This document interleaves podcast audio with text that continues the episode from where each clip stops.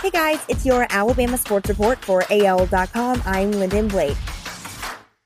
Atlanta coach Arthur Smith characterized the Falcons' trade of wide receiver Julio Jones as a win win during an appearance on the Chris Collinsworth podcast featuring Richard Sherman this week. We knew the issue with the cap, Smith said. He added, and then obviously the cap went down this year. Coming off the bizarre year, you're dealing with a pandemic. The cap actually shrunk. The coach went on to say, so we knew there were going to be some big decisions we would have to make coming up. The way everything worked out, we feel pretty good. The defending national champion of college basketball is heading to Tuscaloosa next year for what could be among the most anticipated games of the basketball season. Baylor will play in Coleman Coliseum on January 29th as part of the Big 12 SEC Challenge, the SEC announced Wednesday morning. The game time and TV network has not been announced, but this would likely be in the running as a primetime game on ESPN. Alabama lost 73 to 68 at Baylor in the 2019 version of this event.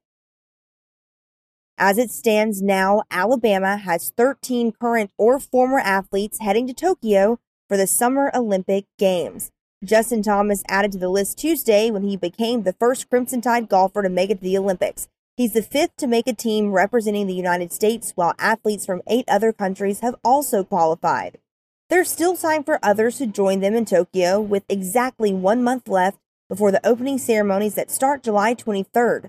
The current list of 13 is down from the 16 with Alabama experience who participated in the 2016 Olympics in Rio de Janeiro. Former AHSAA Associate Executive Director Joe Evans died early Wednesday morning in a Montgomery hospital following a lengthy illness. Evans was 72. Retiring AHSAA Executive Director Steve Savarese had this to say Joe Evans was a man of integrity and honor who faithfully upheld his duties and responsibilities of the AHSAA.